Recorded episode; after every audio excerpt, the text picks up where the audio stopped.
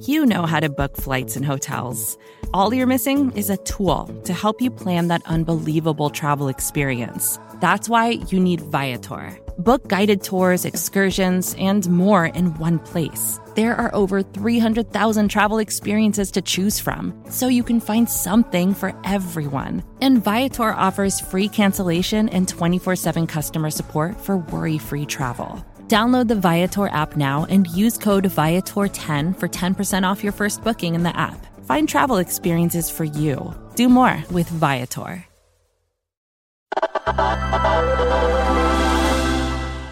A few weeks after a military coup in Myanmar, Facebook has announced a ban on its platforms and accounts run by members of the military.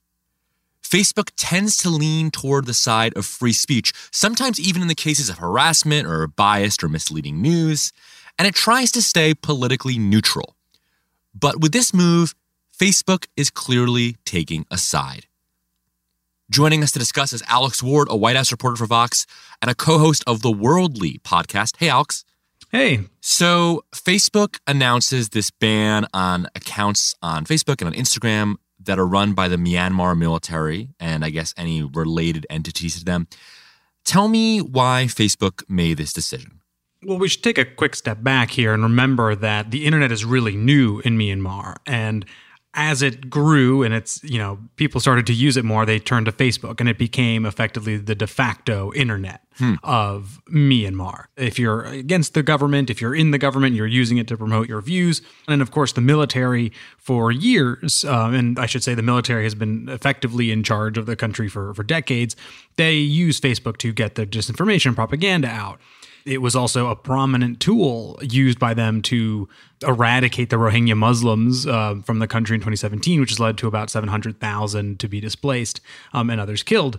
So Facebook is kind of the lifeblood in a way of both the democratic process in Myanmar and also the uh, the autocratic process in Myanmar. So has Facebook always been okay with, you know, Myanmar military officials using their platform for such deadly purposes?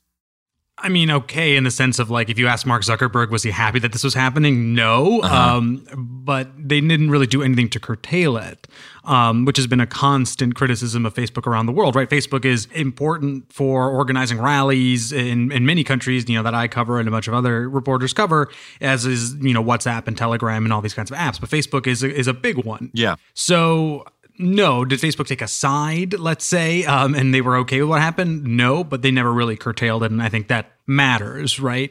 Um, and so in this case, you could see why the again, I'm, I'm oversimplifying, but the democratic and autocratic sides of Myanmar turned to Facebook because it didn't really matter what you were posting. Mm-hmm in general until Facebook decided it was it had gone too far. But both sides were getting their messages out for the last decade or so. Right. So I guess what changed now? You said gone too far. I mean, what is different about uh, how Myanmar military officials were using Facebook now versus in, you know, 2017 when they were kind of inciting a genocide?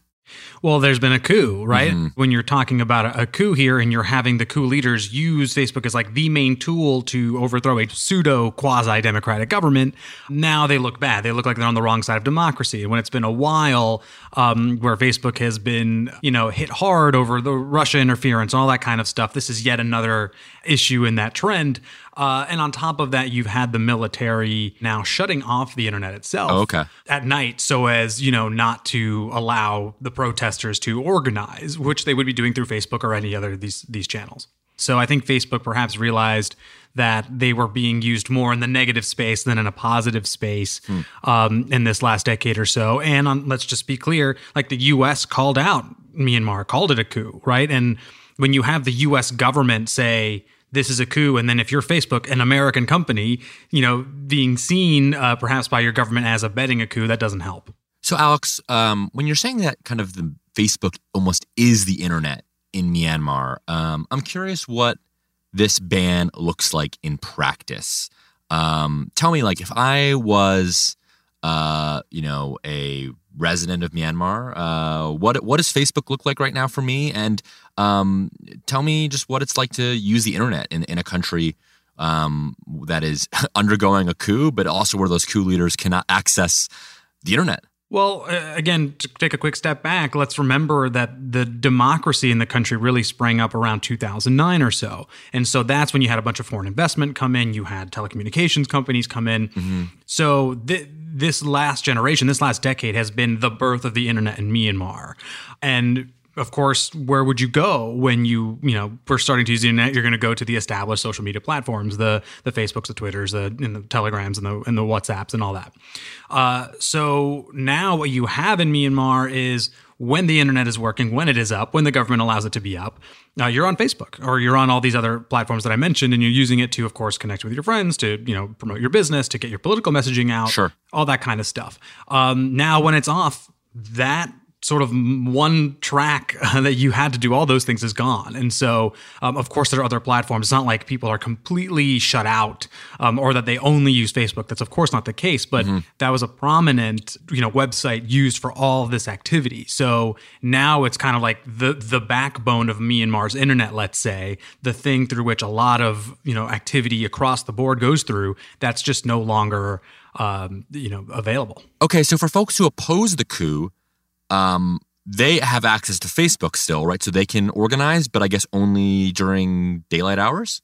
Effectively, um, they're trying to curtail Facebook use at this point. I should also say that there are uh, the military has access to a bunch of surveillance technology to check on protesters. So mm. at this point, kind of no matter what you use to to organize, you're going to get found out.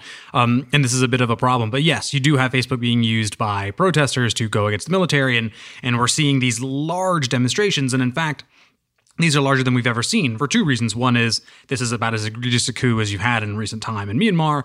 And then two, you just have the internet. Um, and so that you're able to organize. And Facebook, of course, is a part of that. So the military's thinking is shutting that off at night where a lot of people come out to demonstrate after work and all that. This will help them, you know, keep a hold on power.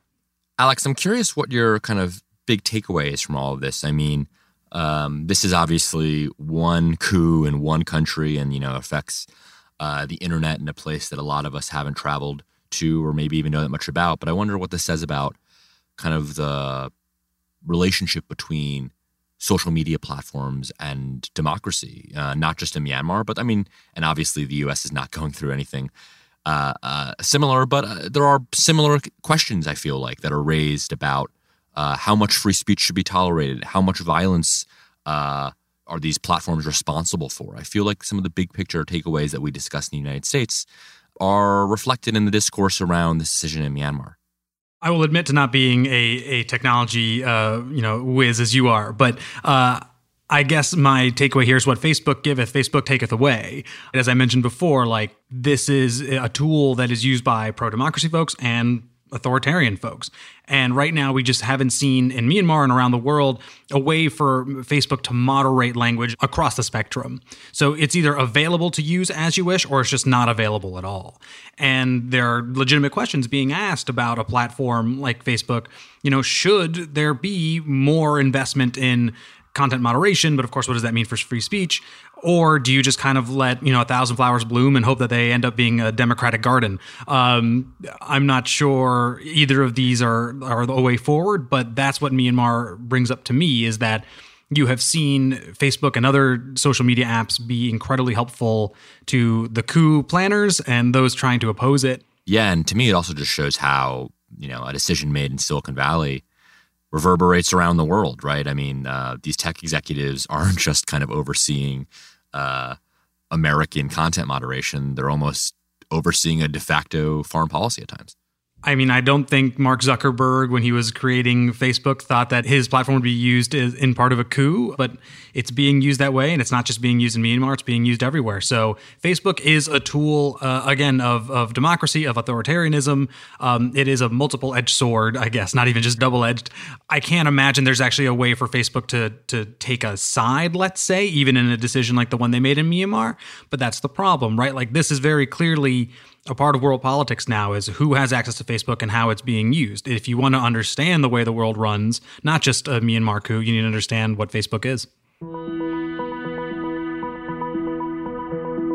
Alex Ward, White House reporter here at Vox, thanks so much for joining us. And Alex and the team at Worldly, his other podcast, just did a whole episode about situation in Myanmar, so give that a listen. Thanks, Alex. Thanks for having me.